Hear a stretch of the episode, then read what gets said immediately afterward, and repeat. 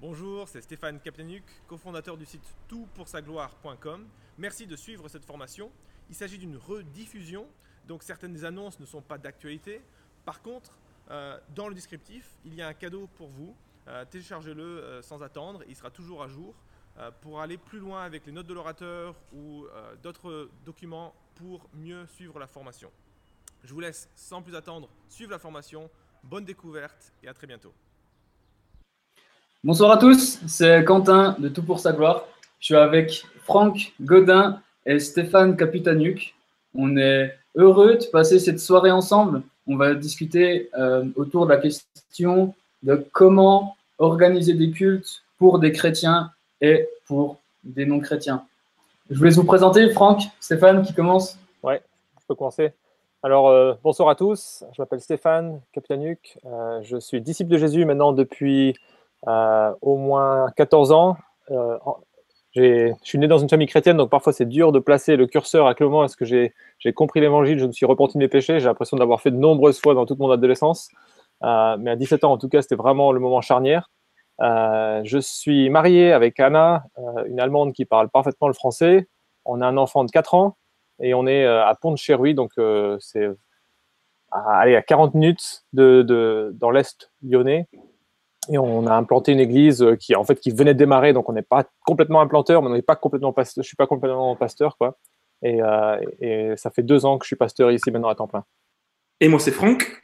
Euh, merci à tous d'être de, d'être là. Bienvenue ici à Toulouse, où moi je suis pasteur, ancien en formation pardon depuis depuis quelques quelques mois.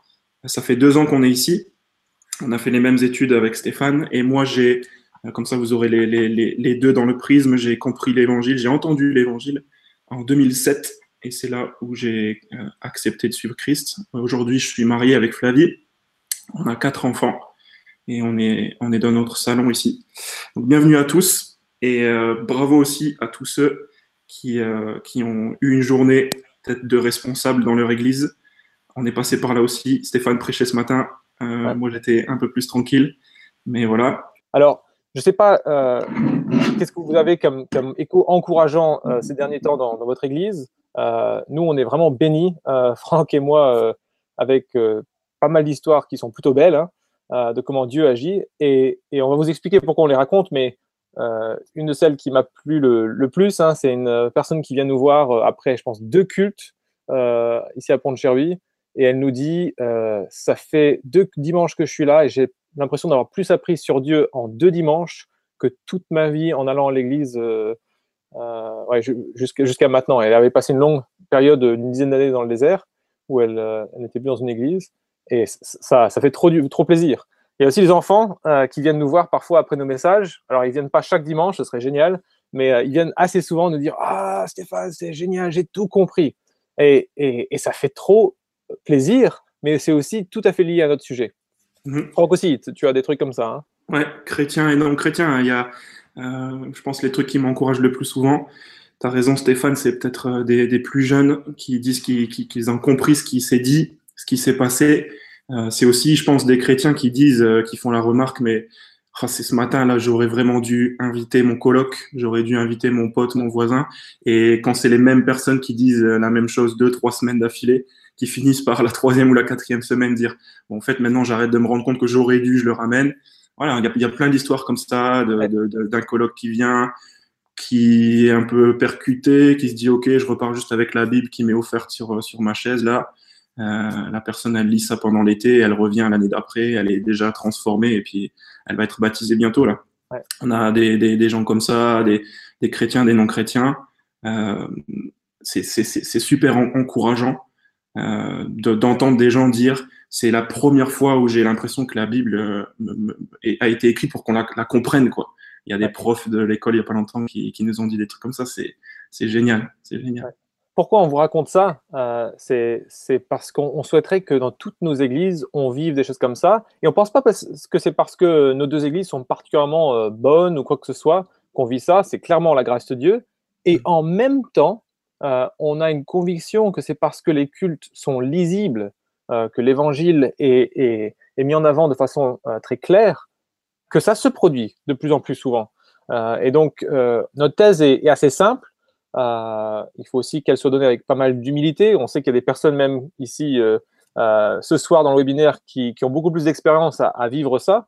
Mais notre thèse est simple, c'est que la distinction très fréquente dans dans nos milieux évangéliques entre les cultes d'édification et les cultes d'évangélisation, euh, c'est pas une distinction utile, c'est même une fausse distinction à avoir, et c'est un frein à la croissance dans les églises on peut avoir des rassemblements avec des chrétiens et des non-chrétiens où les deux publics sont encouragés, bénis, édifiés simultanément. Et donc, on va parler de ça tout au long de notre soirée. Yes. En démarrant, bien sûr, en, disant très clairement, et tu as commencé à le dire, Stéphane, qu'on est juste des jeunes pasteurs. La preuve, moi, je suis encore en formation dans des jeunes églises. Euh, et ce qu'on va partager ce soir, c'est vraiment ce mot-là qu'on veut utiliser, échange d'expérience, un partage. C'est des choses que non seulement on a apprises auprès de gens plus expérimentés et qui, qui, qui avaient creusé la question, mais aussi qu'on lit souvent chez nos, nos, nos auteurs préférés. Donc on n'est pas les seuls à penser ces choses-là, on n'est pas les seuls à les avoir vécues, et c'est en fait une bonne nouvelle parce que généralement ce qu'on fait, qui a toujours été fait, euh, qui s'est toujours, ce qu'on dit, qui s'est toujours dit, en fait généralement on tombe en plein dans le mille. Euh, donc voilà, d'une part, ça va être un remue-ménage, d'une autre part, euh, on va juste retourner sur des choses qui sont, qui sont, qui sont simples et évidentes. Faites attention aussi dans les exemples qu'on va donner. Euh, Franck et moi, on est tous les deux missionnaires, un peu missionnaires si vous voulez, auprès de nos Français. et donc nos exemples sont liés à la culture française, parfois même à la culture de, Toulouse ou de Pont-de-Chéruy. donc il va falloir peut-être aussi prendre un peu de, recul par rapport à, ça pour votre propre pays, votre propre culture. Euh, sinon, le, plan ce soir, euh, c'est de regarder euh, la question que dit la Bible à propos. Bah, la question, c'est est-ce que la Bible donne un, argument pour des cultes où il y aurait chrétiens et non chrétiens présents? Est-ce que c'est vraiment biblique d'avoir des cultes comme ça? Deuxièmement, si on, va, après avoir essayé de montrer que c'est vraiment le cas, que c'est biblique, la deuxième question, toujours devant la Bible, c'est euh, comment faire pour que ces deux publics soient édifiés? Quelles sont les pistes que Dieu donne dans sa parole? Troisièmement, on va parler ensuite de, conseils pratiques euh, pour le changement. Si on est convaincu par les points 1 et les points 2, comment est-ce qu'on avance? Et si vraiment on a le temps, mais franchement, vous mettez euh, deux prédicateurs, deux potes dans la même salle, je ne suis pas sûr du tout qu'on va avoir du temps pour le, quatrième. Déjà, si on arrive au troisième, c'est pas mal. le quatrième, c'est des conseils pratiques pour accompagner une église euh, dans ce changement. Euh, nous, on est dans des églises pas très vieilles et ça peut déjà être difficile euh, parfois d'amener du changement. Donc, on, va essayer d'avoir trois, quatre conseils et puis ça peut être aussi l'occasion des questions-réponses d'aller plus loin si on n'a pas eu le temps de traiter ce sujet. Mais avant ça, Franck, allez prier pour nous tous. je prie pour nous et puis on va commencer cette première partie que, que tu as annoncée. Notre Père, c'est à cause de toi qu'on est réunis ce soir, c'est toi qui as implanté euh, en nous ce, désir euh, que ton nom soit reconnu euh, pour, pour qui tu es auprès de tous. C'est toi aussi qui as, au moment décidé par rapport au conseil de ta volonté, qui a envoyé le Seigneur Jésus justement pour rassembler des hommes et des femmes de toutes les nations pour établir ton royaume par son sang. Et c'est toi qui veut que tous soient sauvés, qui parviennent à, sa connaissance. Alors donne-nous, s'il te plaît, ce soir de, pouvoir réfléchir comment vivre ce miracle qu'est l'Église et comment te rendre gloire dans nos rassemblements locaux. Euh, apprends-nous toujours à, mieux vivre euh, sous, les pieds de Christ. Permets-nous particulièrement, si avec Stéphane, que nos paroles communiquent une grâce, comme tu nous l'as demandé, et, comme l'Évangile nous le permet, que partout dans notre pays et même dans, le pays de ceux qui nous écoutent, il y ait des, endroits où la bonne nouvelle de la vie, de la mort et de la résurrection de Christ soit annoncée, euh, qu'il soit expliqué, qu'il soit appliqué, euh, pour qu'on puisse mieux te connaître. Amen. Amen. Alors, commençons avec. Euh, alors, je vois que vous avez joué le jeu maintenant. Merci. Hein. Vous avez noté d'où vous regardez. Alors c'est quand même très très français. Bienvenue à tout le monde. Et euh, donc commençons avec la partie numéro 1. Euh, est-ce que les non-croyants sont vraiment censés être présents dans nos rencontres? Donc, on a trois arguments euh, pour ça, euh, qui vont un peu de, l'ordre euh, du, plus simple au, plus, fort. le premier argument, c'est qu'on le veuille ou non, c'est déjà une réalité. on le voit dans, un livre comme Néhémie, que, lors des grands rassemblements, Néhémie 8, verset 2, dit que ce rassemblement, c'était en présence de tous ceux qui étaient en âge de comprendre. Et on voit ça de nouveau au chapitre 12. Tous ceux qui étaient en âge de comprendre. Euh, ceux qui ont, auraient tendance à dire non mais pourquoi est-ce que les non-chrétiens devraient venir dans un culte? On va parler un peu plus du but du culte après, mais on ne doit pas oublier nos enfants, nos jeunes. Dimanche après dimanche, ils assistent à nos cultes. Et, comme le disait euh, Tertullien, on ne naît pas chrétien, on le devient. Donc nos enfants sont déjà les premiers non-chrétiens euh, qui, assistent à nos, cultes et on veut qu'ils soient lisibles pour eux, pour qu'eux aussi euh, puissent comprendre pourquoi on est là, pourquoi on fait tout ce qu'on fait. Et d'ailleurs, euh, avoir une attitude comme ça va nous permettre de, d'éviter le nominalisme où tout le monde est chrétien par tradition. Là, on va se rappeler qu'on le veuille ou non, euh, il y a déjà des non-chrétiens tous les dimanches parmi nous, si on a des enfants dans l'Assemblée.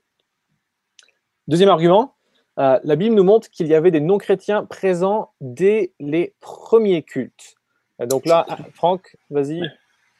C'est clair. une des choses simples, c'est peut-être de regarder d'abord au, tout début de l'Église, entre guillemets, à la Pentecôte, dans Acte 2.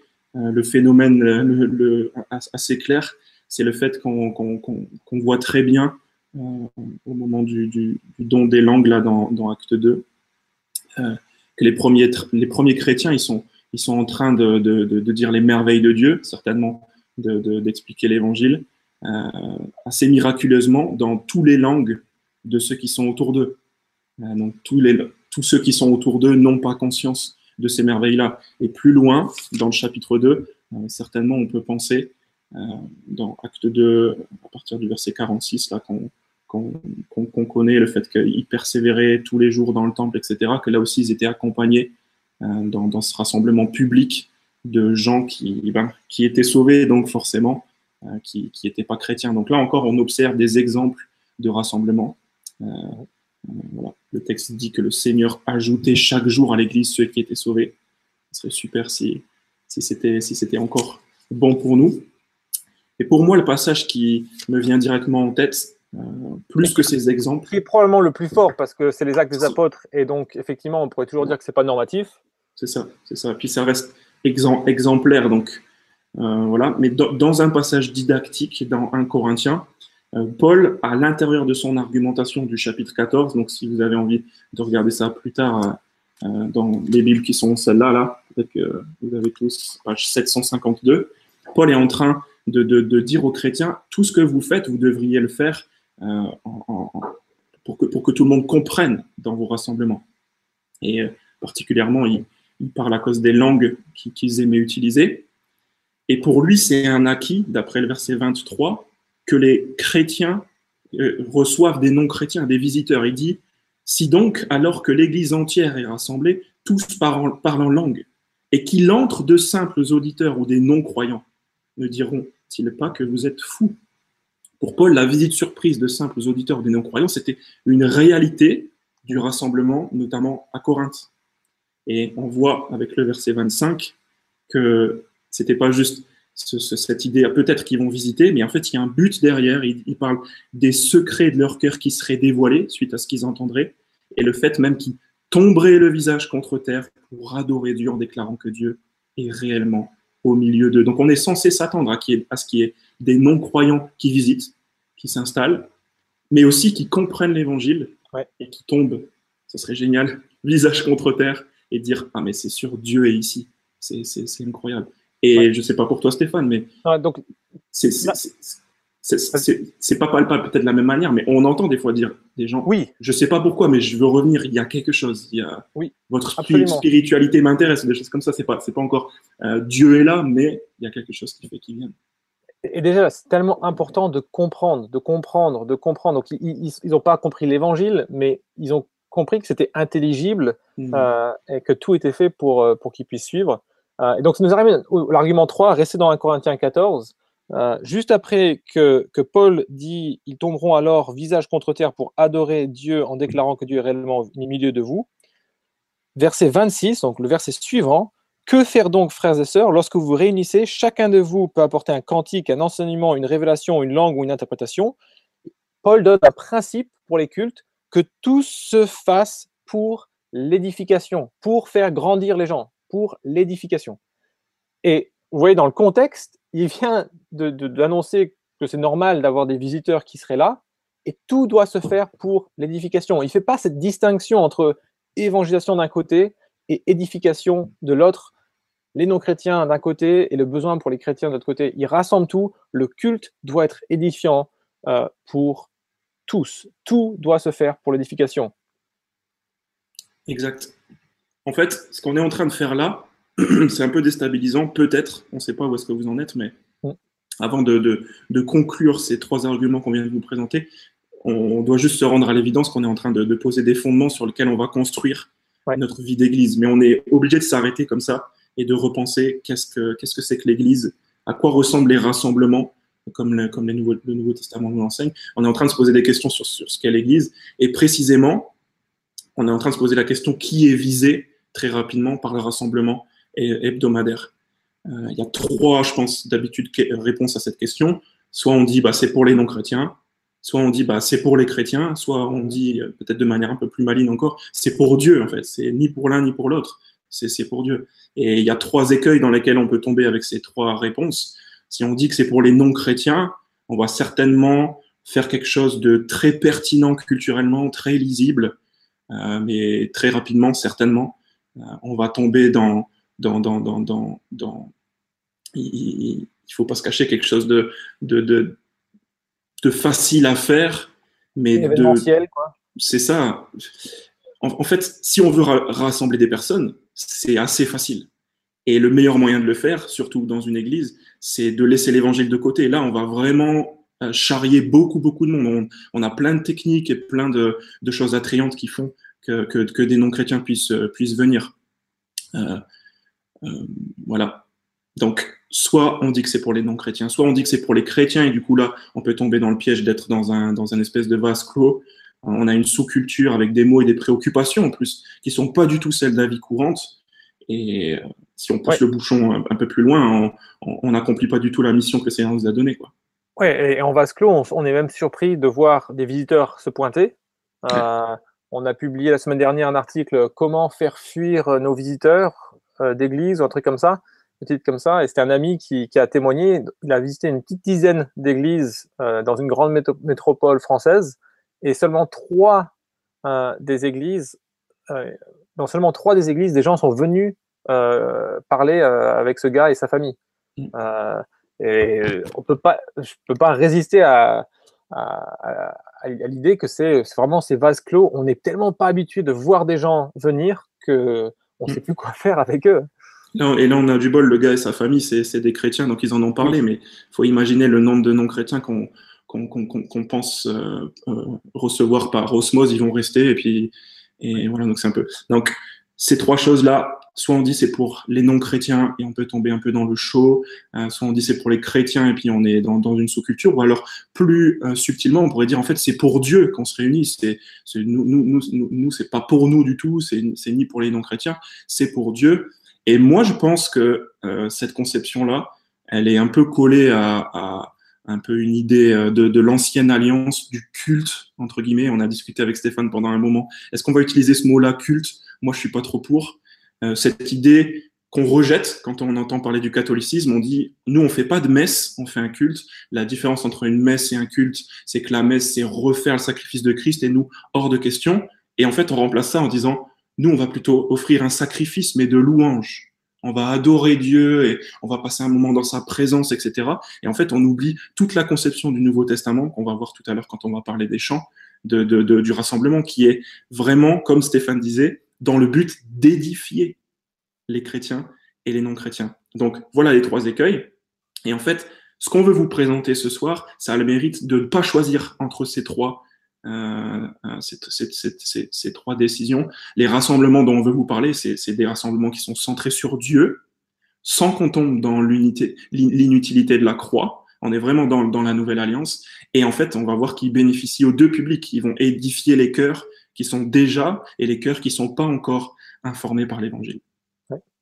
Donc, la question de base, c'était est-ce biblique de parler de culte qui, qui serait euh, rempli de chrétiens et de non-chrétiens ou des cultes où on aurait dans l'assistance à la fois des croyants et des non-croyants euh, Et on a vu que déjà, il ne faut pas oublier nos enfants.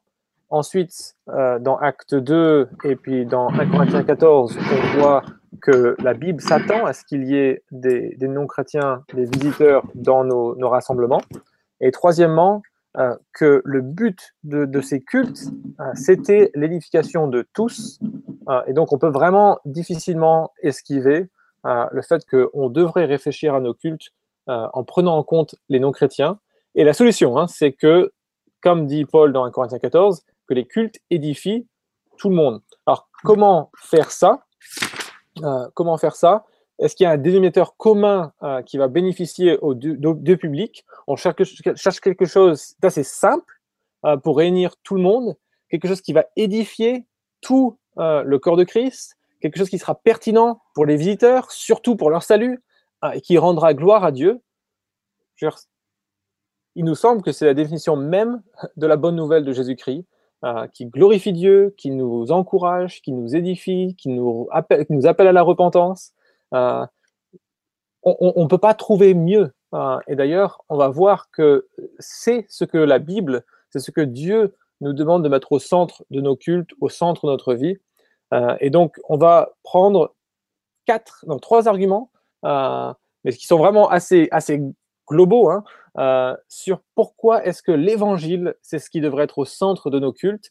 Et ensuite, on va attaquer la partie pratique. Et il faut qu'on avance, Franck. Euh, on va attaquer la partie pratique sur comment est-ce qu'on fait ça pour mettre l'évangile ensuite au centre. Si on vous a convaincu que c'est ce que Dieu veut euh, au centre de, nos rassemblements, comment le faire? Donc, premier argument, le Nouveau Testament ne fait que développer l'évangile sans jamais passer à autre chose. donc, si, si Dieu avait autre chose en tête, ça devrait apparaître dans le Nouveau Testament.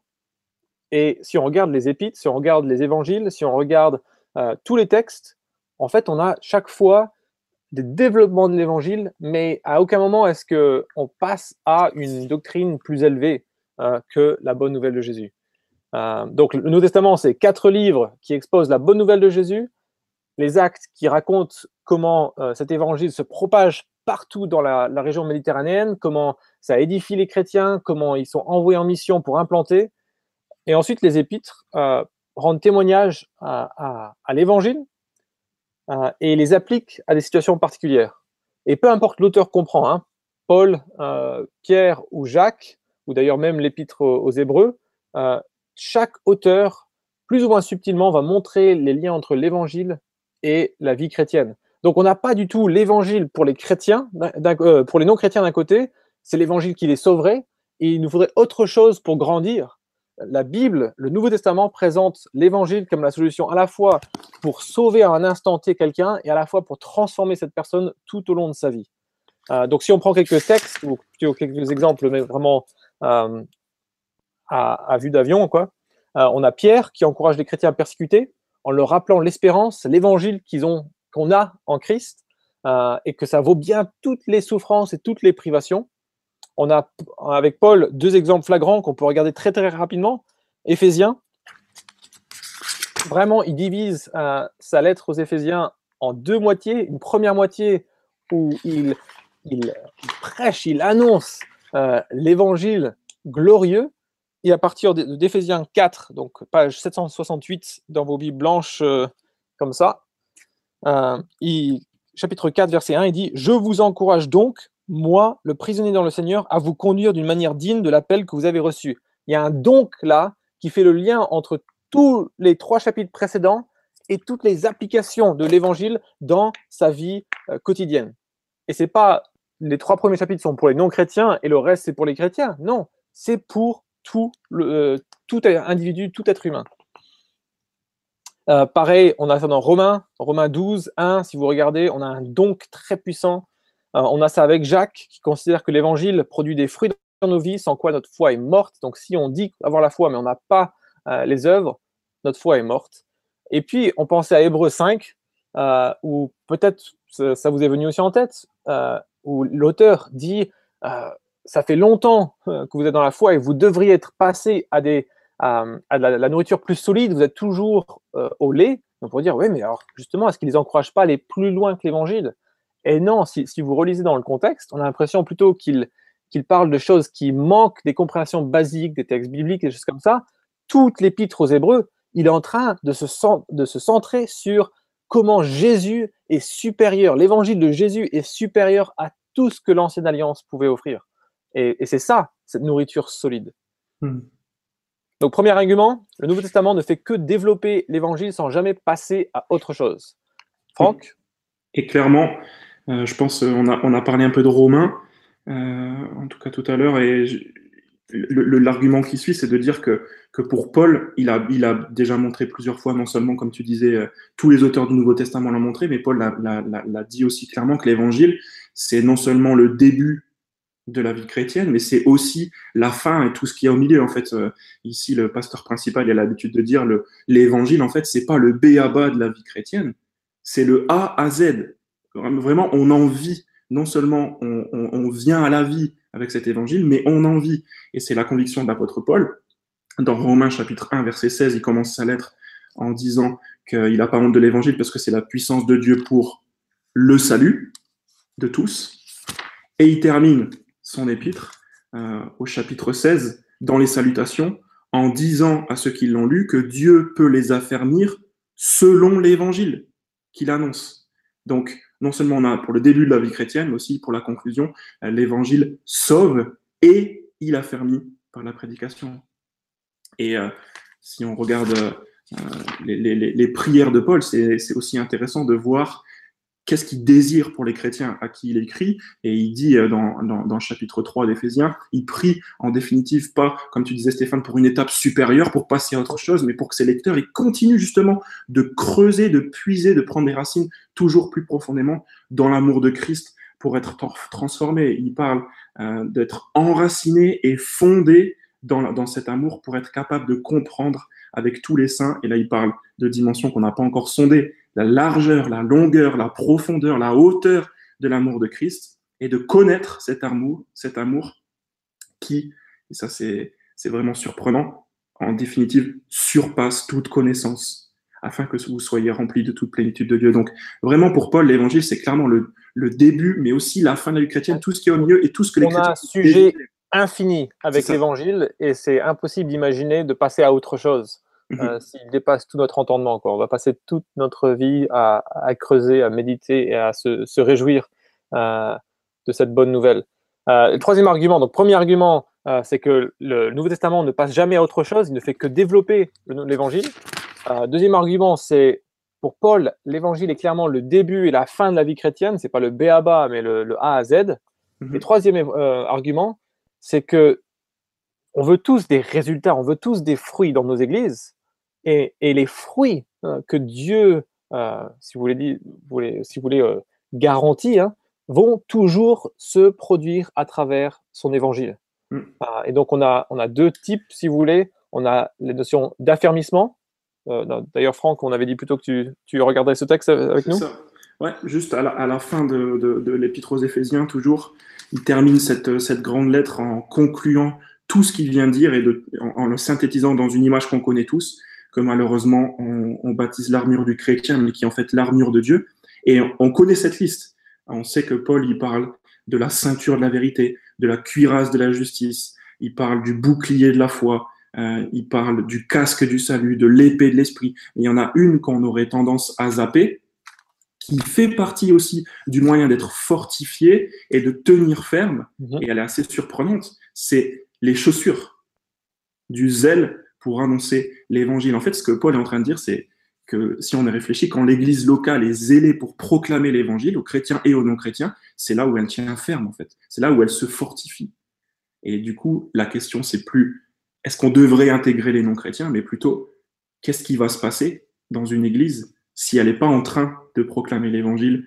Euh, bah C'est simple, on le voit, Paul il dit fortifiez-vous, revêtez-vous, tenez ferme. Elle tiendra pas ferme, en fait, elle sera, elle sera pas forte. Donc l'évangile produit l'affermissement et l'évangile aussi produit des fruits. Euh, et là, on revient à Romains, euh, page 732 dans les Bibles blanches, euh, 1,90€ là.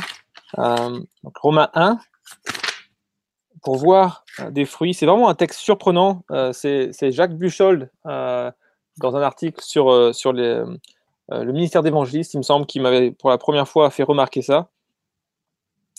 Donc Romains 1, verset 11, on va commencer avec 11. Mhm. Je désire en effet vous voir pour vous communiquer un don spirituel afin que vous soyez affermis. Donc il veut aller à Rome pour communiquer un don spirituel.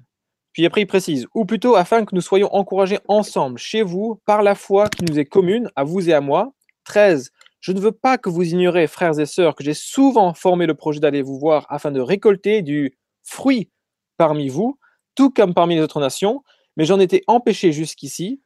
Je me dois à tous, civilisés ou non, sages ou ignorants. Ainsi, j'ai un vif désir de vous annoncer aussi l'évangile à vous qui êtes à Rome. Alors peut-être qu'il a aussi les non-chrétiens en tête, mais il est en train de, de parler à une église, les chrétiens de Rome, et il a envie d'aller avoir du fruit parmi eux, de s'encourager mutuellement en prêchant l'évangile. Donc l'outil que Dieu va utiliser pour produire du fruit, c'est la prédication de l'évangile. Donc on n'est pas du tout dans cette notion de l'évangile pour les non-chrétiens. On est quelque chose, l'évangile pour tous les hommes. Donc, euh, on arrive à la fin euh, de notre partie des arguments bibliques, poser les fondations, c'était nécessaire. On ne sait pas exactement où on est chacun.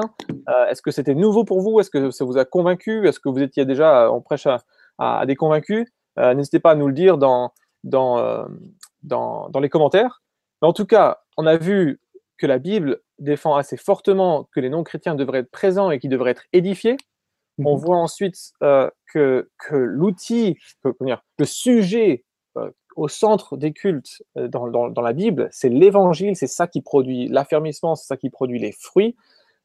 Et donc maintenant, on vous propose, avant d'arriver à la partie pratique, déjà quelques, quelques, quelques petites choses à grignoter sur les, les avantages d'avoir des cultes centrés sur l'évangile. Donc c'est non seulement juste, il nous semble, bibliquement, mais en plus, pratiquement, ça apporte pas mal de bénéfices. Donc, euh, par exemple, le premier avantage que nous, on ressent tout le temps dans nos, églises, c'est euh, on ne multiplie pas les rencontres. Toute l'énergie de l'église est concentrée sur un culte qui encourage, qui édifie, qui exhorte tout le monde. On n'est pas tiraillé entre les événements d'évangélisation et les événements d'édification. On, euh, on est recentré sur notre mission en tant que chrétien. C'est aussi super encourageant pour euh, les membres de l'Église parce que quand on sépare les deux comme ça, peut-être qu'il y en a qui sont passionnés par les questions théologiques et les autres qui sont passionnés par, euh, par l'évangélisation et les, les conversions. Et du coup, on se sépare et on a, pour certains, pas conscience de ce qui est en train de se passer. On perd un peu la vision de notre mission. On voit euh, des, on, on voit pas de conversion, on voit pas non plus de croissance dans la sainteté. Et donc, c'est un gros encouragement de, de, re- de relier les deux, de voir l'Église grandir en profondeur et en nombre les chrétiens y voient la, la sainteté euh, et les, chré- les non-chrétiens aussi qui, qui existent dans l'Église. Ouais. Et puis en même temps, les chrétiens voient aussi l'Évangile euh, progresser en nombre et ça, ça pousse encore les gens à inviter et à, à partager l'Évangile. C'est. Absolument. Et euh, un autre avantage, euh, faut peut-être faire gaffe en, en le lisant, mais on se recentre sur ce qu'on étudie aussi. On étudie essentiellement l'évangile. Euh, si, on croit que c'est l'évangile devrait être au centre, c'est l'e- l'essentiel de notre temps est passé à, montrer comment l'évangile est présent dans tous les livres de la Bible, dans tous les passages de la Bible. Et ça nous permet aussi d'être beaucoup plus humble euh, et, et de dire, ben, on n'est pas expert sur plein de choses. Euh, quand quelqu'un a une difficulté, on, on peut montrer en quoi l'évangile de Jésus-Christ vient répondre à leurs besoins, vient répondre à leurs problèmes, euh, sans forcément avoir euh, lu tous les der- derniers livres sur leurs difficultés. Euh, vous voyez, on peut vraiment se concentrer et devenir ouais, passionné de, de la bonne nouvelle de Jésus. Pour terminer, on va dire aussi que même si on ne peut pas savoir profondément être dans le secret des cœurs, en- au minimum, on doit, on doit se dire qu'il y a des gens parmi nous, peut-être qui pensent qu'ils sont chrétiens, qui disent qu'ils sont chrétiens, mais c'est peut-être pas le cas en fait. Et la, la, la, l'avantage qu'on a de mettre l'évangile comme ça au centre de notre rassemblement, c'est de, de toucher des fois des gens qui, peut-être même nous, on pense qu'ils sont chrétiens et qui viennent nous voir un jour et qui Ouais. nous disent, en fait, j'avais jamais compris la repentance et je pensais que c'était un truc du début de la vie chrétienne et aujourd'hui je l'ai compris, j'ai l'impression d'avoir compris l'évangile, quoi. Donc, faut jamais se dire qu'il y a Il n'y a pas de non-chrétiens parmi nous. Vu que les gens sont là le dimanche, vu qu'ils sont venus, bah, c'est des chrétiens. Et donc ça, c'est aussi un gros avantage de, de cette vision. C'est un énorme danger. Je ne sais pas si vous êtes convaincu, si vous avez vous-même fait le constat, mais si vous deviez aller dans un culte euh, d'une église comme ça que vous ne connaissez pas, euh, placez-vous dans la peau d'une personne en recherche qui se pose des questions, qui ne sait pas qui est Jésus, euh, qu'est-ce qu'il faut croire, et, demandez-vous est-ce que la personne pourrait réaliser qu'il a, de, qu'elle a besoin de se repentir et de croire en Jésus? Est-ce qu'elle est qu'elle entendrait ce qui est Jésus, ce qu'il a fait pour nous? Euh, Avec le temps, vraiment, toutes les églises, nous et tous les chrétiens, on se met à, présupposer l'évangile, à le prendre pour, pour argent comptant et, on, passe à autre chose. Quoi. Bref, on va arriver aux, pistes pratiques. On est encore plus ou moins dans les clous. Euh, comment faire pour que l'évangile soit le centre de nos rencontres? Donc, on aurait des tas, des tas de, pistes concrètes, de, de, choses à se dire. On a essayé d'être aussi organisé que possible. Euh, je pense qu'on rêve tous de voir des non-chrétiens, des visiteurs débarquer chaque semaine dans nos cultes. Euh, je pense qu'en ce moment, à, à, Pont et à Toulouse, on est hyper béni par rapport à ça. Euh, mais ce qu'il faut se dire, et je trouvais c'est vraiment sage de la part de, de Tim Keller, euh, qui a écrit Une église centrée sur l'évangile, de nous rappeler ça. On doit créer des cultes centrés sur l'évangile avant d'avoir des non-chrétiens dans les cultes, mmh. avant d'avoir des visiteurs. Donc ne soyez pas découragés. Euh, si vous dites, ben, nous, hein, on a une fois par an quelqu'un qu'on ne connaît pas, euh, c'est quelque chose qui, euh, si vous changez le culte et vous croyez que ça va quand même édifier, ça va quand même encourager les chrétiens présents, avec le temps, euh, si vous faites tout pour aussi montrer que vous êtes conscient que des non-chrétiens pourraient être là, vos membres eux-mêmes vont commencer à inviter et il y aura tous les dimanches euh, des membres qui, des, personnes qui vont inviter leurs leur copains, collègues, etc. Donc, on a, essayé de, montrer trois domaines de, de changement pratique. Notre cœur, commencer par nous-mêmes, vous allez comprendre ce qu'on veut dire par ça. Et puis ensuite, euh, la question de une question, une question pour s'assurer est-ce que tout ce qu'on fait est motivé par l'évangile? Et une deuxième question, pour s'assurer est-ce que tout ce qu'on fait prend en compte les non-chrétiens qui sont parmi nous? En gros, donc on va regarder notre cœur et puis deux questions pour s'assurer qu'on est à la fois euh, centré sur l'évangile et qu'on est à la fois clair. Franck? Ouais, c'est juste un peu euh, peut-être surprenant et euh, on pourrait penser orgueilleux de dire en fait le, premier conseil qu'on donne c'est de, de, de, dire est-ce que vraiment l'évangile c'est notre passion et notre style de vie? En plus, euh, d'après ce que Quentin disait, on est quasiment euh, avec euh, la moitié des auditeurs qui sont des pasteurs. Est-ce que ces gens-là ont l'évangile pour passion et c'est leur style de vie? Ça serait un peu, bizarre d'en douter. Mais quand même, on voit dans les Galates, par exemple, que Paul, il disait aux chrétiens que très rapidement, ils étaient passés à autre chose. Vous vous souvenez de chapitre 1, verset 6. Je m'étonne que, vous vous détourniez si vite de celui qui vous a appelé par la grâce. Si c'est arrivé pour les Galates, on pourrait penser que ça nous arrive à nous. Chapitre 2, verset 14 aussi. La preuve que ça pourrait nous arriver à nous, ben, c'est le fait que c'est même arrivé à Pierre. Euh, Paul dit, quand j'ai vu qu'il ne marchait pas droit, puisqu'il ne respectait pas la vérité de l'évangile, j'ai dit à Pierre devant tous, etc. Et il a repris. Euh, donc, euh, on, on, on, peut se poser la question, honnêtement, de toute façon, personne ne nous voit là ce soir, est-ce que vraiment l'évangile, c'est ce qui me passionne? Est-ce que c'est c'est ce qui se voit? Et je pense que tu as une, une, bonne, une, une, bonne phrase euh, là-dessus de, de Keller, ouais. Stéphane. Mais... De, de, Keller ou de Carson? De, de, Carson, pardon. Ouais. ouais, okay. euh, franchement, euh, il faut se demander euh, qu'est-ce que les gens retiennent de, de, ce qu'on enseigne, de ce qu'on dit durant un culte. Et Don Carson, un professeur de théologie, lui, il a euh, vraiment une pensée à, à propos là-dessus. Il dit Reconnaissez que les élèves n'apprennent pas tout ce que vous leur enseignez, ils ne retiennent certainement pas tout ce que je leur enseigne. Qu'apprennent-ils? Ils apprennent ce qui m'enthousiasme, ils apprennent ce que je souligne, ce à quoi je reviens constamment, ils apprennent ce qui structure ma façon de penser. Euh, et, donc, si on est constamment en train de simplement parler de, sujets secondaires, euh, annexes comme le millénium, les différents rédacteurs d'Ésaïe, l'archéologie d'Éphèse, ou en moins geek, euh, la prière, la lecture de la Bible, la louange par la musique, et des choses comme ça, sans toujours revenir à mais Dieu m'a pardonné de mes péchés en punissant Jésus à ma place. Bien sûr que je vais mieux que je mérite. Bien sûr que je vais bien aujourd'hui. à la lumière de ce qu'il a fait, je vais bien. Et, si les gens ne ressentent pas ça en nous, ils vont, ils vont se dire, ah oui, non, c'est la louange qui est importante. Mhm. Ah, c'est la prière qui est importante. Ils vont retenir, euh, même si on dit le contraire, ils vont retenir ce qui nous passionne. Et donc, nous, on a besoin de commencer ici, dans nos cœurs, à tous, Franck et moi y compris, assurons-nous que ce que Dieu a fait en Jésus pour laver les péchés de rebelles comme nous, euh, qui avons rejeté euh, le roi de l'univers comme notre souverain. Dieu nous a réconciliés avec lui-même en punissant Jésus à notre place. Ça, c'est la bonne nouvelle. Et ça devrait être tous les jours notre source de joie. Et plus que ça, là, juste ce matin, on a prêché 2 euh, Timothée 4, les derniers versets, et on voit que tous les jours, c'est ça qui nous fortifie au quotidien, alors que tu as Paul qui est en prison, abandonné de plein de monde, et il dit, mais je t'ai pas abandonné parce que Jésus était avec moi, il m'a soutenu, il m'a fortifié. C'est l'évangile, c'est l'évangile, c'est les promesses de ce que Jésus prépare et c'est tout ce que Jésus a, fait pour nous offrir sa présence euh, quotidienne. Donc les questions J'espère que ça éclaire. J'ai l'impression qu'il y a pas mal de gens qui commencent à poser la question qu'est-ce que c'est que l'évangile? Ah.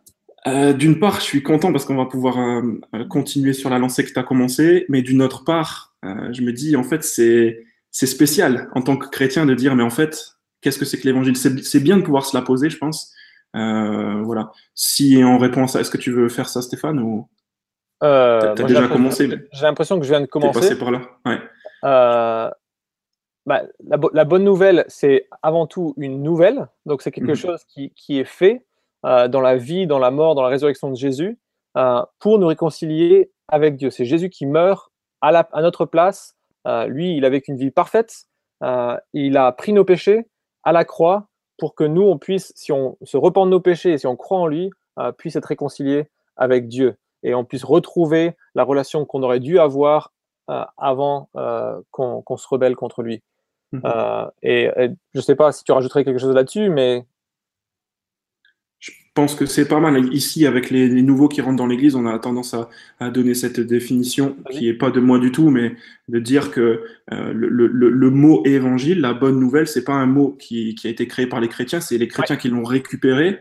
C'était un moyen qui, qui était utilisé dans l'Empire pour annoncer un changement objectif de la réalité, mhm. qui a une portée universelle et qui est générateur d'une grande joie. En fait, on est en train de dire aux gens, il s'est passé quelque chose qui va vous remplir de joie et qui vous concerne, c'est sûr que vous le vouliez ou non, euh, écoutez-le. Et en fait, le christianisme, c'est Christ, c'est sa vie, sa mort et sa résurrection, et c'est ça qu'on annonce, et c'est ça en fait qui a la puissance et de sauver et de transformer les vies.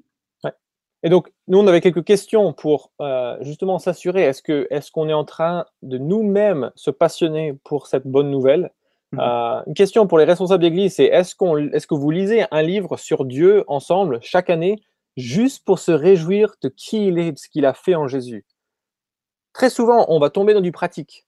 On mhm. va lire un livre sur l'organisation de l'Église, un livre sur comment organiser les groupes de maison, un livre sur euh, euh, la place de le, culte dans l'histoire, des choses comme ça. Euh, est-ce qu'on lit des livres juste sur Dieu pour se délecter ensemble, entre responsables, sur la personne de Dieu? On peut poser la même question, bien sûr, pour nous tous, dans nos lectures des douze derniers mois combien de livres est-ce que, j'ai lu qui étaient mais vraiment juste pour le plaisir euh, de, de, me réjouir dans la bonne nouvelle euh, ou, de creuser. Genre, il y a le livre de Greg Gilbert, euh, Qu'est-ce que l'évangile De creuser des livres comme ça où juste on se concentre sur la base de la base qui est au centre de notre vie. et puis, dernière question, moi, ce qui me parle souvent, c'est Jean 4. encore il y a deux semaines, on avait un invité qui a prêché sur Jean 4. Euh, donc la femme samaritaine à qui Jésus dit euh, qu'il peut euh, satisfaire toutes ses soifs existentielles les plus profondes. Et, et, la question reste pour moi à chaque fois, c'est je vois moi ma tendance à vouloir autre chose, alors que je sais que seul Jésus peut satisfaire, mmh. seul Jésus peut offrir ce que mon cœur recherche, mais à cause de mon péché, à cause de mes orientations encore naturelles, on pourrait dire, je vais ailleurs, je vais dans d'autres sources et je suis toujours déçu et n'empêche, je, le fais.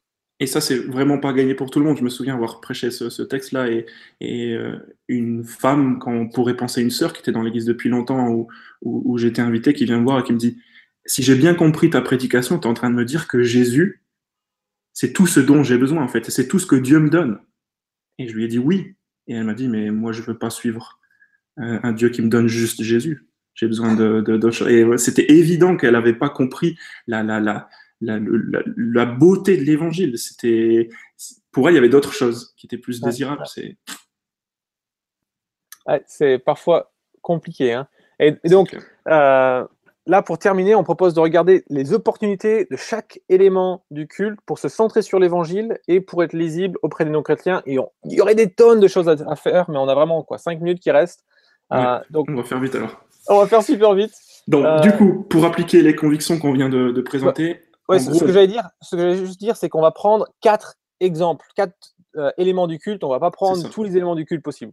Voilà, hmm. vas-y de toute façon, en prenant ces quatre-là, généralement, on, couvre euh, la liturgie évangélique euh, habituelle. Mais en gros, on va se poser ces deux questions qu'on veut vous laisser. D'une part, pour revoir euh, les opportunités dans chaque élément du culte, pour se centrer sur l'évangile, et d'une autre part, pour être lisible par les non-chrétiens. Avant ces deux, ces deux questions, il faut poser deux fondements.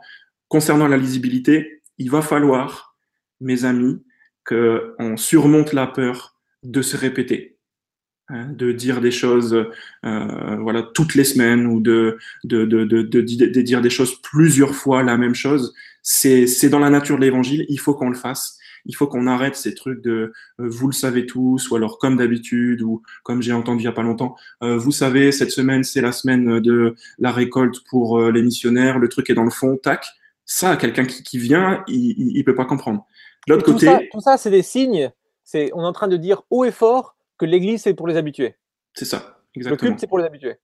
Ça, c'est concernant la lisibilité. Et on va vous donner une question qui, permet de lutter contre ça. Au niveau de la centralité de l'évangile, là encore, il va falloir surmonter une peur. Cette peur-là, c'est de, de, de, dire des choses simples.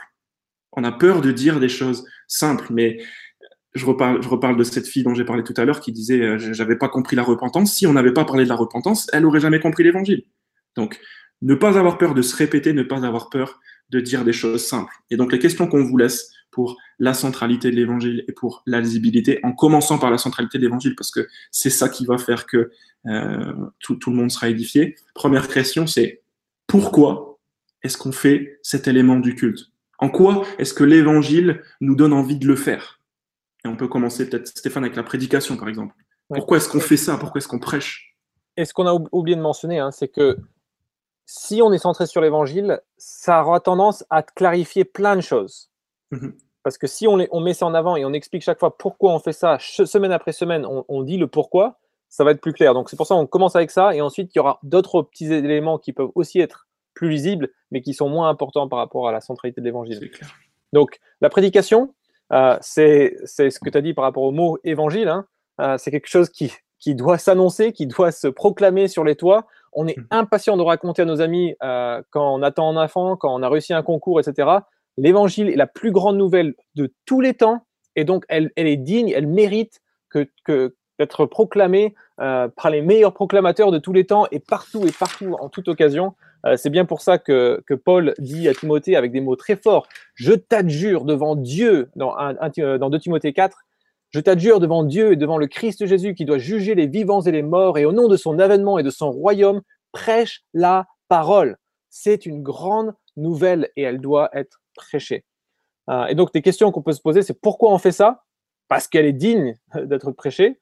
Euh, on peut aussi se demander, euh, est-ce que c'est possible? Chaque dimanche, si un, un visiteur devait débarquer, est-ce qu'il comprendrait qu'il est pécheur, mais que Jésus a vécu la vie parfaite que tout homme devrait vivre pour plaire à un Dieu saint, est-ce qu'il comprendrait ça? Qu'il est pécheur et qu'il n'a pas vécu la vie qu'il devrait vivre, mais que Jésus l'a vécu à sa place et, euh, nous offre sa vie parfaite. Est-ce qu'il entendrait ça? Euh, Et est-ce qu'on communique aussi par nos gestes, par nos paroles, l'importance de ce moment de la prédication?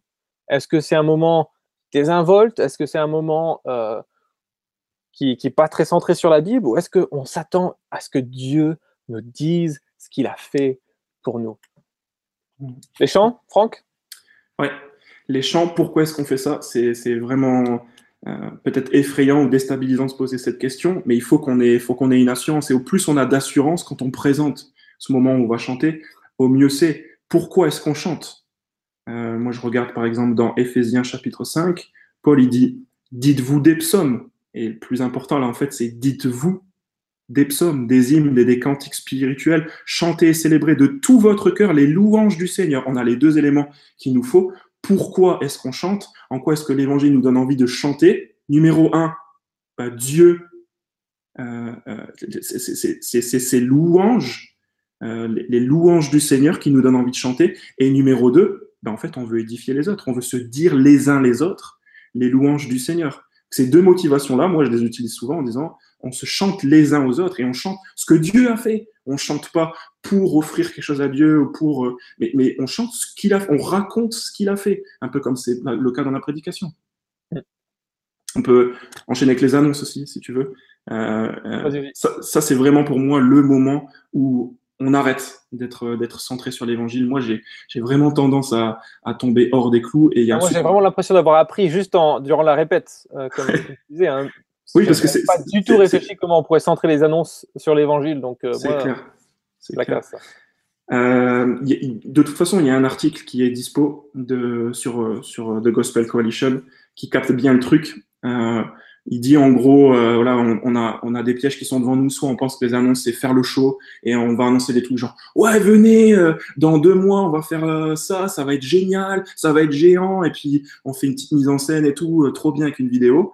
Ou alors on fait un peu l'annonce business, euh, allez-y, achetez, réservez, procurez-vous, euh, c'est moins cher, on fait des, des, des, du business comme ça, ou alors on fait l'info euh, complètement sans émotion, voilà le truc la semaine, comme c'était la semaine dernière, de toute façon il y a eu la réunion de prière la semaine dernière, il y a encore la réunion de prière cette semaine, on tombe là-dedans et on, on perd vraiment le, le, le, centre de la question qu'on voudrait se poser. Pourquoi est-ce qu'on fait ça? Pourquoi est-ce qu'on devrait participer à ce truc-là? Et en quoi est-ce que l'évangile nous donne envie de le faire?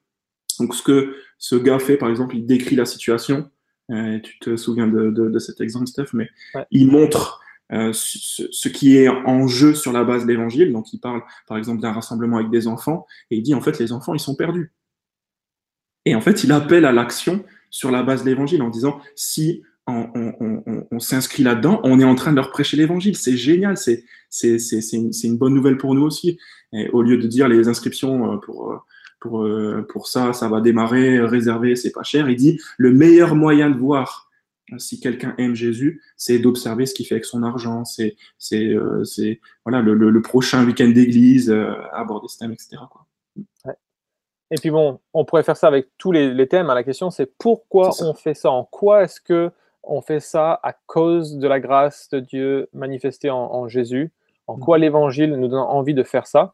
Et le quatrième sujet, hein, dans la plupart des cultes, on, a, on, célèbre la Sainte Seine. Euh, et certes, la raison, c'est Jésus nous demande de le faire, mais c'est aussi un rappel visuel et physique de la bonne nouvelle. Et d'ailleurs, euh, et d'ailleurs, on, on en a peu comme ça. Hein.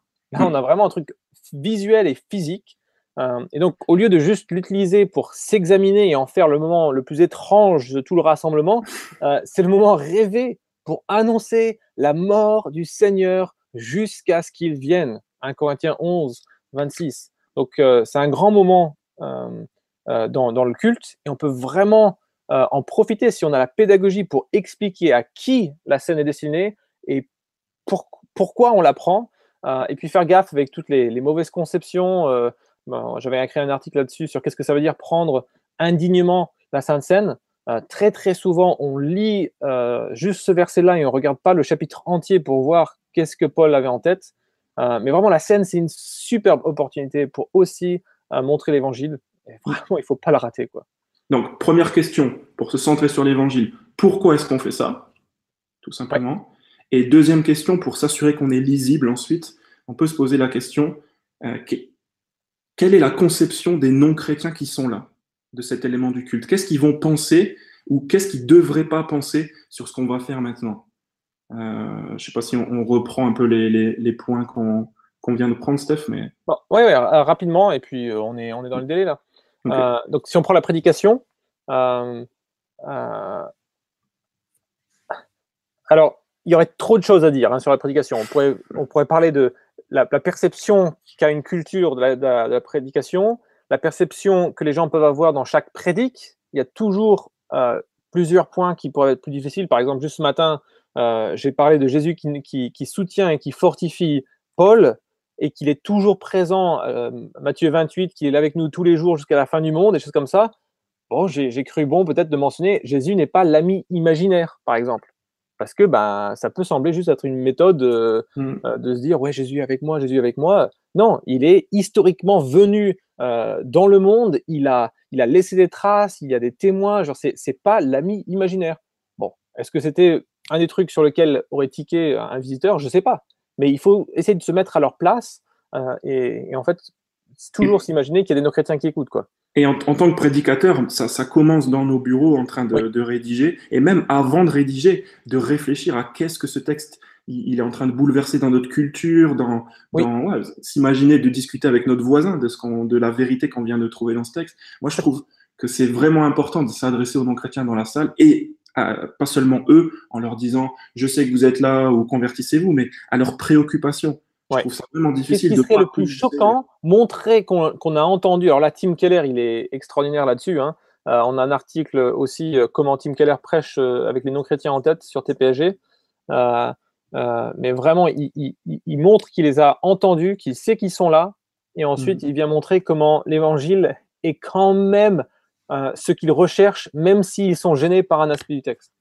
Euh, mais sinon, l'autre aspect que je voulais surtout qu'on ne rate pas, c'est que la plupart des prédications chrétiennes sont, voilà, la plupart, beaucoup des prédications chrétiennes sont actuellement, euh, si, tu devais regarder ce, comment, on fait, très difficiles à suivre pour un visiteur, pour quelqu'un qui ne connaît pas la Bible. Hmm. Très souvent, le prédicateur choisit un thème qu'il souhaite aborder, il va assembler plusieurs textes bibliques pour développer ce thème, il va parcourir souvent des dizaines de versets en 30 à 40 minutes dans, un, dans une dizaine de livres de la Bible. Euh, et donc on avance, on avance, on avance. Euh, nous, dans, notre implantation, et je sais que vous avez fait pareil, on est quand même de plus en plus nombreux à, choisir euh, de faire ça comme ça. On prend un livre biblique à la fois et on découpe ce livre en, en, morceaux. On a fait Marc en 25 messages, on a fait 2 Timothée en 7 messages, et on avance section par section. Et on a vraiment des visiteurs qui nous disent Mais c'est génial Déjà, mmh. un, ceux qui suivent savent de dimanche en dimanche euh, la progression de la pensée de, Dieu dans, ce livre. Et en plus, ils sont pas paumés à, essayer de chercher tous les références, machin. On dit, on va être telle page, on ouvre la page et on passe tout le message dans cette page avec parfois une ou deux références ailleurs. Euh, mais c'est très rare. Donc la prédication, vraiment, elle peut devenir un moment où on s'ancre dans un texte de la parole et on regarde ce que Dieu dit ici à propos de l'évangile, au lieu de perdre nos visiteurs et leur montrer euh, vraiment, tu n'es pas au niveau, vraiment, tu ne peux pas suivre. Quoi. Mmh, mmh. Ouais. ouais. concrètement, euh, je sais à peu près comment tu fais, Stéphane, parce que j'ai tendance à t'écouter et, qu'on a les mêmes convictions, mais ça donne des choses comme, euh, moi, la semaine dernière, j'ai commencé en, en, chopant les non-chrétiens, et en fait, les chrétiens, ils ont suivi derrière parce qu'ils ont les mêmes préoccupations, en posant la question, est-ce que vous aimeriez pas savoir ce qu'il y a au paradis?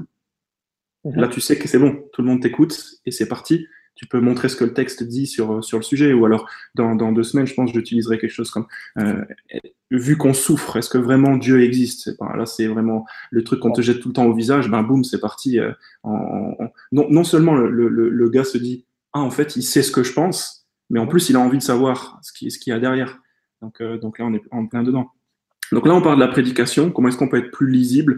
On a fait le petit tips tout à l'heure aussi d'utiliser une Bible qui est disponible, de, parler de, de, la page. De... En fait, les gens, ils sont vraiment illettrés bibliquement parlant. Ceux qui nous rejoignent, ils n'ont aucune conscience qu'il y a des chapitres. les chrétiens. Ouais, c'est ça. Même le fait qu'il y ait plusieurs livres dans la Bible, c'est trop bizarre pour eux. Et ça, c'est des choses qu'on doit répéter, expliquer. Euh, voilà, c'est c'est juste et ça encourage les gens à, inviter. Pour, pour les chants, c'est exactement la même chose. Ceux qui sont parmi nous qui choisissent les chants, c'est c'est une grande responsabilité. Quel, quel contenu est-ce qu'on a dans les chants? Qu'est-ce qu'on fait chanter aux gens qui viennent, qui débarquent, qui n'ont aucune connaissance de qui est Jésus C'est vraiment quelque chose qu'on doit, qu'on doit, qu'on doit, où on doit se remettre en question. Les, chants guerriers qui mettent les visiteurs mal à l'aise, les, chants qui sont super centrés sur nous-mêmes et sur notre adoration envers Dieu. Je dis tout à l'heure que on est censé se, chanter les louanges de Dieu. Euh, c'est mieux et plus édifiant de chanter ce que Dieu a fait plutôt que tout le temps, je dis pas qu'il n'y a pas la place pour ça, mais tout le temps des choses qui nous concernent, nous, et ce qu'on ferait pour Dieu. En fait, on est en train de lancer le message, cet endroit, c'est un endroit où on fait des choses pour Dieu. et pas c'est un endroit où on est en train de parler de la grâce de ce que Dieu a fait pour nous en Christ. Ouais. Et c'est là où vraiment on revient à, au culte comme un moyen de grâce. J'en profite pour euh, faire la petite euh, pub pour l'article de hier sur mon blog. Hein. Euh, mais... T'en auras fait au moins 5 ou 6, je pense, là, dans, dans la soirée. Ah, c'est la première pour mon blog. Le reste, c'était TPG de manière globale.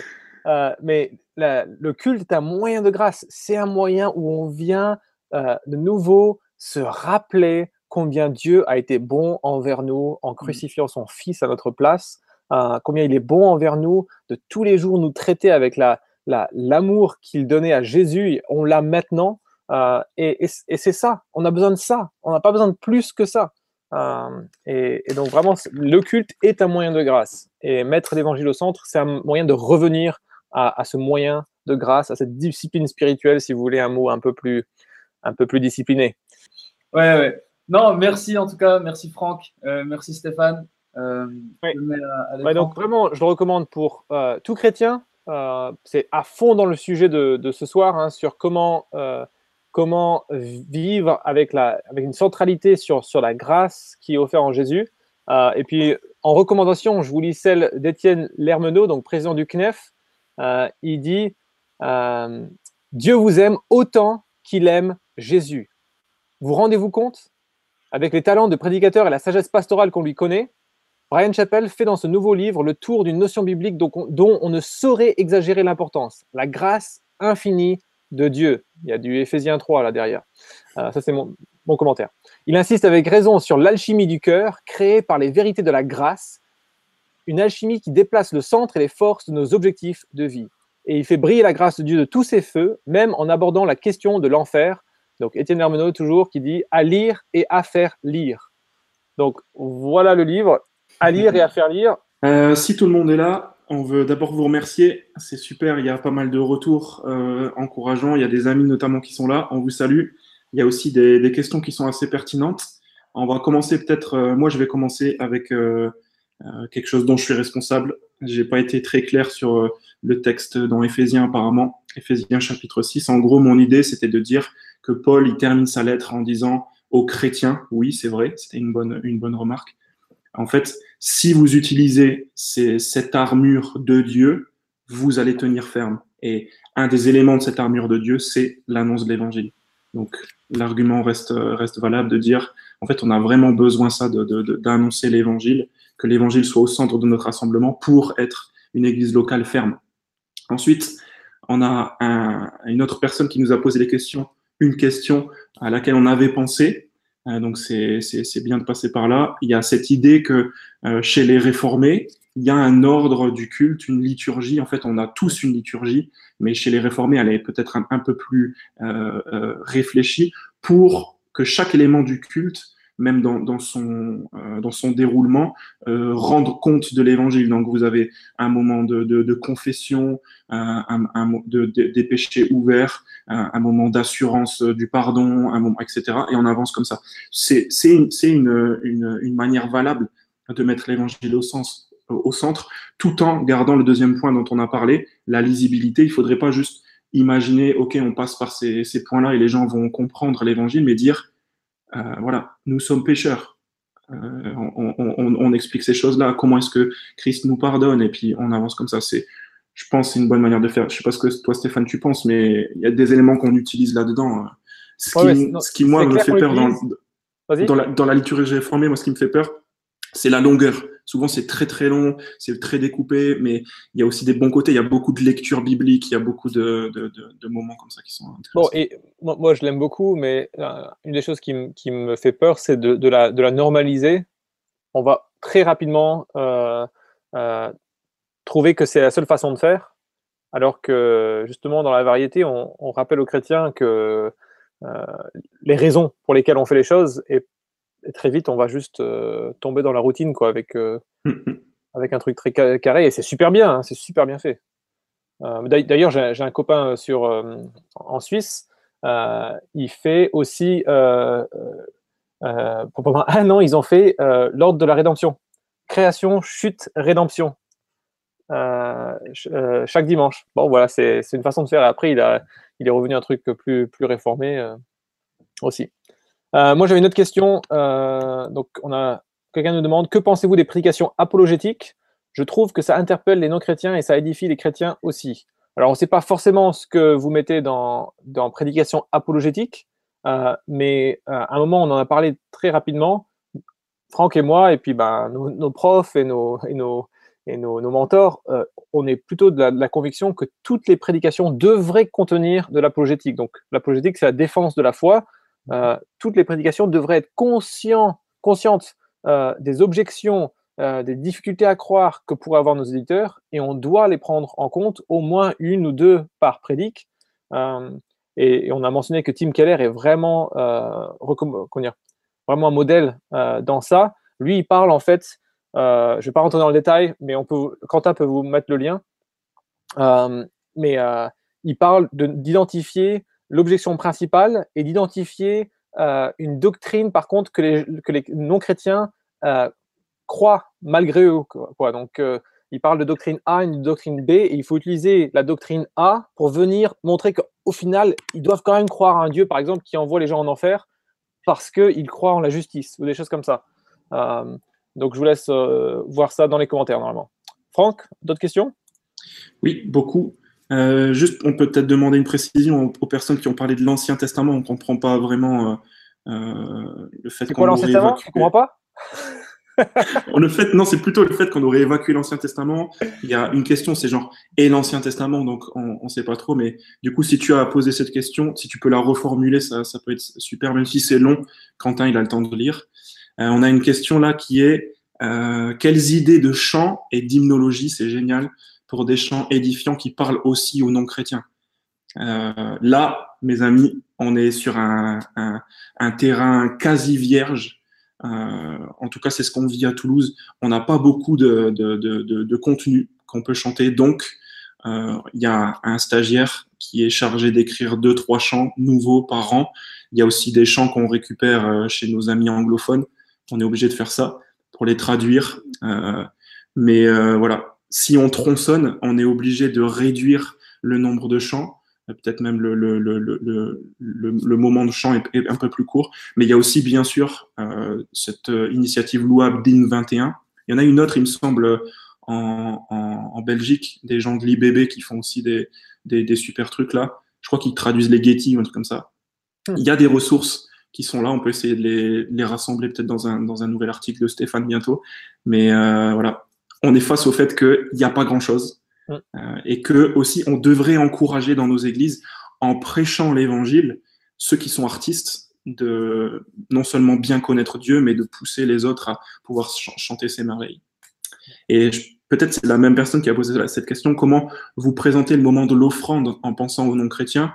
Très simplement, ce matin, le gars qui a fait ça, en gros, il a dit, euh, euh, ce, matin, il disait on est là à cause de ce que Dieu a fait pour nous, et ne pensez pas qu'en mettant de l'argent dedans, Dieu sera content, il sera satisfait, etc. C'est pas ça du tout qui l'intéressait. Ce qui l'intéressait, c'était la mort de Christ, et c'est à cause du fait que Christ est mort que nous, on a envie de le remercier avec ce qu'il nous a confié, etc. Donc, en fait, c'est tous ces éléments-là de théologie et, euh, qui, qui fait qu'on met à l'aise les non-chrétiens. On leur dit, voilà, Typiquement, nous aussi, on a un petit papier qui montre tous les dimanches la jauge avec notre budget, on sait où on va, on sait combien, on est hyper transparent et on dit aux gens, on n'a pas peur de leur dire, ne donnez pas, on n'est pas là pour prendre votre argent, on est là pour vous donner l'évangile et on voudrait que vous soyez à l'aise. Ouais. Nous, nous, on fait la même, chose, sur l'offrande, Franck, sauf que certains des chrétiens trouvent, trouvaient qu'on allait un peu trop fort à dire ne, donnez pas.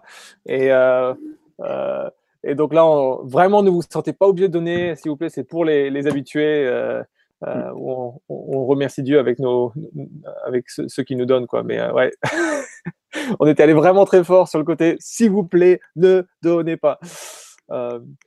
Quelqu'un pose la question, que dire de la durée du culte ainsi que du moment de la rencontre, dimanche matin, après-midi, soir, un autre jour, toujours dans l'optique d'être accessible à des non-chrétiens?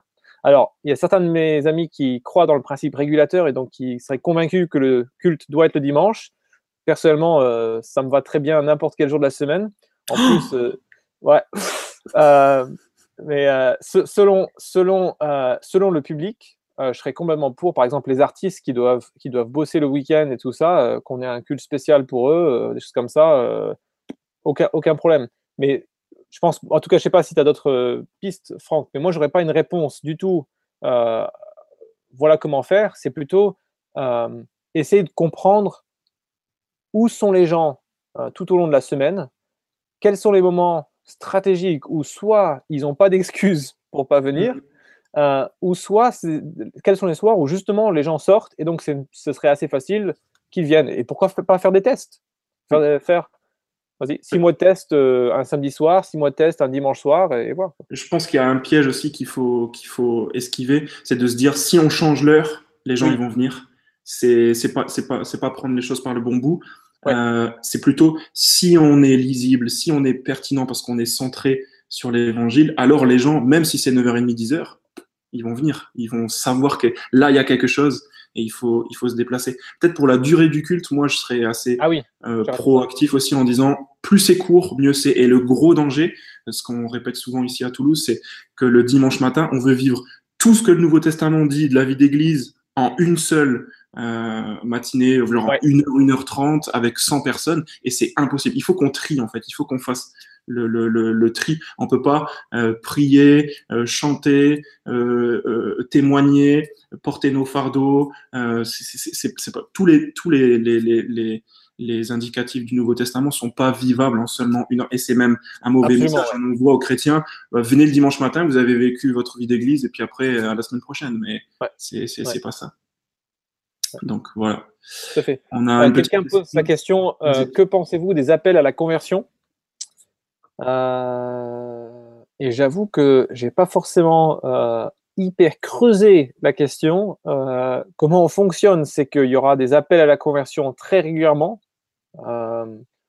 souvent, ça peut être vraiment repentez-vous de vos péchés et, tournez-vous vers Dieu et dites-lui votre misère et demandez-lui pardon et croyez que Jésus est mort à votre place.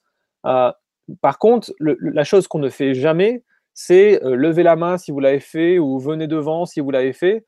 Euh, euh, à cause peut-être de très mauvaises expériences dans, dans, dans notre passé, euh, on trouve ça très manipulateur euh, et, et ça, ça, ne veut rien dire. On peut donner très facilement des fausses assurances aux gens. et donc, on préfère discuter après coup avec les gens. On, on dit systématiquement venez nous voir si, si, si, vous, avez, si vous voulez mettre votre confiance en Jésus, si vous voulez vous repentir, venez nous voir, venez nous voir. Euh, mais je sais pas comment, comment vous faites. Moi, j'ai vu un seul dimanche à Toulouse. Ouais, non, je pense que c'est c'est pas ouvertement dit, mais c'est pas du tout une de, une de, nos convictions de dire en fait on peut répondre à l'évangile en en, don, en, donnant un acte. Ouais. Euh, voilà, je pense que ça se ça se vérifie euh, un peu plus tard et c'est juste par la foi en Christ qu'on est sauvé. C'est pas en prenant un engagement ou en récitant une prière ou je sais pas. Il y a un, un, article du coup que j'avais relié un audio que j'avais relayé de David Vaughan euh, sur, euh, sur la théologie de cette manière de faire là, qui mhm. remonte à, à, à, un passé qui qu'on pourrait regretter. Donc euh, voilà, si c'est dans ce sens-là qu'on parle d'appel à conversion, non.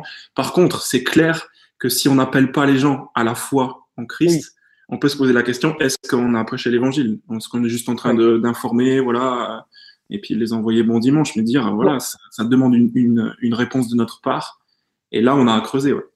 Je ne sais pas ce que tu en penses, mais euh, Carson et, et, Keller, ils ont euh, une liste, un truc de six, six moyens aussi euh, de, de, faire appel aux, aux, gens. Donc, pas juste la repentance, mmh. mais aussi de venir à, à, à Christ pour euh, qu'un qu de leurs besoins soit comblé. Mmh. par, par amour de la vérité et des choses comme ça. C'est quelque part sur le blog, je ne me souviens plus mmh. du tout du titre. et là, c'est le texte qui commande ça, en fait. Et, et, et, euh, et, selon le texte, il y aura un pont euh, vers, vers cet appel à la repentance, cet appel à la conversion. Euh, mm -hmm. D'ailleurs, si vous regardez dans la fiche d'évaluation, on a oublié d'en parler, hein, mais euh, évaluer les choses dans les fiches, c'est un super moyen de, de, voir des progrès. Et donc, si votre église est ouverte à l'évaluation, c'est vraiment une, une porte d'entrée pour ensuite pouvoir examiner est-ce qu'on est centré sur l'évangile, est-ce qu'on est lisible. Et une des questions qu'on qu pose dans la, dans la fiche d'éval, systématiquement au prédicateur, c'est quel a été le pont vers l'appel à la conversion? Mm -hmm. Je ne sais pas comment la formuler, mais en gros, on voit, il y a les, les six, six, ou sept moyens, et on essaie de voir si euh, on, a, on, a, parlé de plusieurs, et, et qu'on n'est pas toujours en train de parler de, de la crainte de l'enfer, euh, euh, crois en Jésus ou tu vas mourir, mais, mais, mais, montrer qu'il satisfait nos besoins, qui qu'il est la vérité, qu'il est le bon berger et il a compassion de nous. Tout, toute, la, toute la beauté de, de, cette communion rétablie avec Jésus. Tu parles de l'enfer là, du coup on a aussi une question. Ah Comment aborder les sujets délicats et souvent ah mal pris par les non-chrétiens, mais qui ont besoin d'être abordés pour que les membres chrétiens soient au point sur la théologie de l'Église? En fait, c'est vrai qu'une des motivations pour séparer édification des chrétiens et évangélisation des non-chrétiens, c'est il y a des sujets sur lesquels on peut pas trop, voilà, tout ce qui touche euh, à l'enfer, au féminisme, euh, etc. C'est un peu chaud. En fait, je pense que euh, en, se posant cette question, qu'est-ce qu'un non-chrétien va penser de, de, tel tel sujet? Déjà, ça, ça, ça, nous aide à déminer les choses. Et deuxième question aussi que je me pose assez souvent, c'est qu'est-ce que c'est que la bonne nouvelle en fait dans, dans, ce, dans, ce texte? Je me souviens du coup que ça m'est arrivé avec Éphésiens 5. Vous vous souvenez ce truc? Soumettez-vous les uns aux autres dans la crainte de Christ. Femme, à votre mari. Et donc là, tu dis, je vais devoir parler de ce sujet, qu'est-ce que je vais dire? Et très naturellement, devant Dieu, j'ai pu me rendre compte qu'en fait, la, la, la, le, l'envie que même les non-chrétiens ils ont, c'est de vivre une relation où on n'est pas centré sur nous-mêmes, en fait. Et c'est un piège dans lequel on tombe tout, tout le temps. Et Paul est en train de dire, l'évangile, il transforme ça. Comment il fait? Il donne aux épouses de pouvoir se soumettre, ça c'est impossible à faire. Ça, on n'en a même pas envie, et c'est la preuve justement que c'est contre nature. Et il donne aux maris de lâcher leurs intérêts, de pas dominer sur leurs femmes, mais plutôt de les servir, de les aimer en les servant. Et quand tu, dis cette bonne nouvelle-là, que ce soit chrétien ou non chrétien, chrétien, tu prends la manière de, de, de vivre que Paul appelle euh, manière digne de l'évangile de se conduire. Et quand tu es non chrétien, tu dis Ah, ok, d'accord, c'est de là que ça vient, et c'est ça que ça donne, en fait, même ça pourrait être bon pour moi. Euh, voilà, sans esquiver les choses, sans. Euh, je pense qu'il y, y, a moyen comme ça d'aborder les sujets délicats en sachant qu'est-ce que le non-chrétien va penser, comment est-ce que je peux le déminer, l'attendre là-dessus, et en même temps, c'est quoi la bonne nouvelle, en fait, de, de ce texte. Ouais, ouais. Et, c'est souvent compliqué au cas par cas de trouver, pour chaque euh, sujet sensible, il faut essayer de réfléchir en quoi c'est quand même une bonne nouvelle pour notre monde, en quoi c'est une bonne nouvelle euh, pour tous les êtres humains? Euh, mm-hmm. et, nous, on, oublie que Dieu est infiniment sage et que l'état originel était meilleur que l'état dans lequel nous sommes actuellement, même si on, chérit tellement notre liberté, notre pseudo-liberté, tout ça. quoi. Mm-hmm. Mm. D'autres questions? Quelle traduction de la Bible conseillez-vous? Pas mal. Alors, euh, je sais que tous les deux, on a comme Bible dans les pupitres, euh, dans les chaises, sur les chaises, tout ça, euh, la Bible blanche, là, 1,90€. Pour des raisons de, budget, bien sûr. Voilà, nous, nous c'est pour des raisons de budget, parce qu'on on n'aime vraiment pas, moi j'aime, en tout cas, moi j'aime vraiment pas le fait qu'elle est basée sur des manuscrits majoritaires. Euh, et donc, il y a quand même énormément de différences, euh, des variantes textuelles par rapport à toutes les autres traductions françaises. Donc, c'est vraiment, je comprends pas ce qu'ils ont fait pour, euh, pour choisir ça. quoi. C'est vraiment bizarre comme choix textuel. mais c'est à 1,90€, donc on le prend quand même. Et ça, permet à tout le monde qui n'a pas de Bible, à on, dit, si vous n'avez pas de Bible, on vous en donne une. prenez celle-là avec vous, rentrez à la maison avec. Et puis, les gens peuvent suivre avec les numéros de page. On a tous la même traduction, la, même, la même version, les mêmes numéros de page. Voilà. Je pense qu'on fait tous les deux la même chose. quoi. Je pense que c'est surtout la lisibilité là, qui est en jeu. C'est qu'est-ce qui est accessible, facile à utiliser, qui n'est pas encombrant. Qui... elle est jolie. Elle est jolie. Franchement, euh, le design, euh, ils l'ont pas, raté. Il n'y a pas de montagne, il n'y a pas de. Tout va bien. tout va bien. Bah, merci à Franck, merci à Stéphane. La soirée touche à sa fin. Merci, à vous. C'était un plaisir d'être avec vous. Euh, et puis à, à très bientôt. Yes. Tout à très bientôt. aussi. Merci de nous avoir écoutés, merci de nous avoir suivis. Voilà, merci à vous. Euh, bonne soirée, à bientôt et que Dieu vous bénisse. Ciao, ciao.